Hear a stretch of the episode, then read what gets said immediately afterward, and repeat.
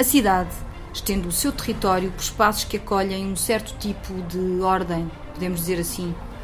Este tipo de ordem acaba por instituir as formas de convivência humana, de como nos relacionamos uns com os outros.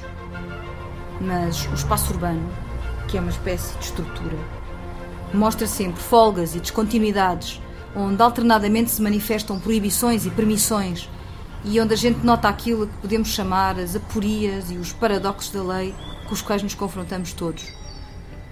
É aí, exatamente, que encontramos os territórios da transgressão. E é disso mesmo que vamos falar. Este ponto de vista dos territórios da transgressão vai ser apresentado aqui, na Rádio Antecâmara, entre março e novembro, na última semana de cada mês.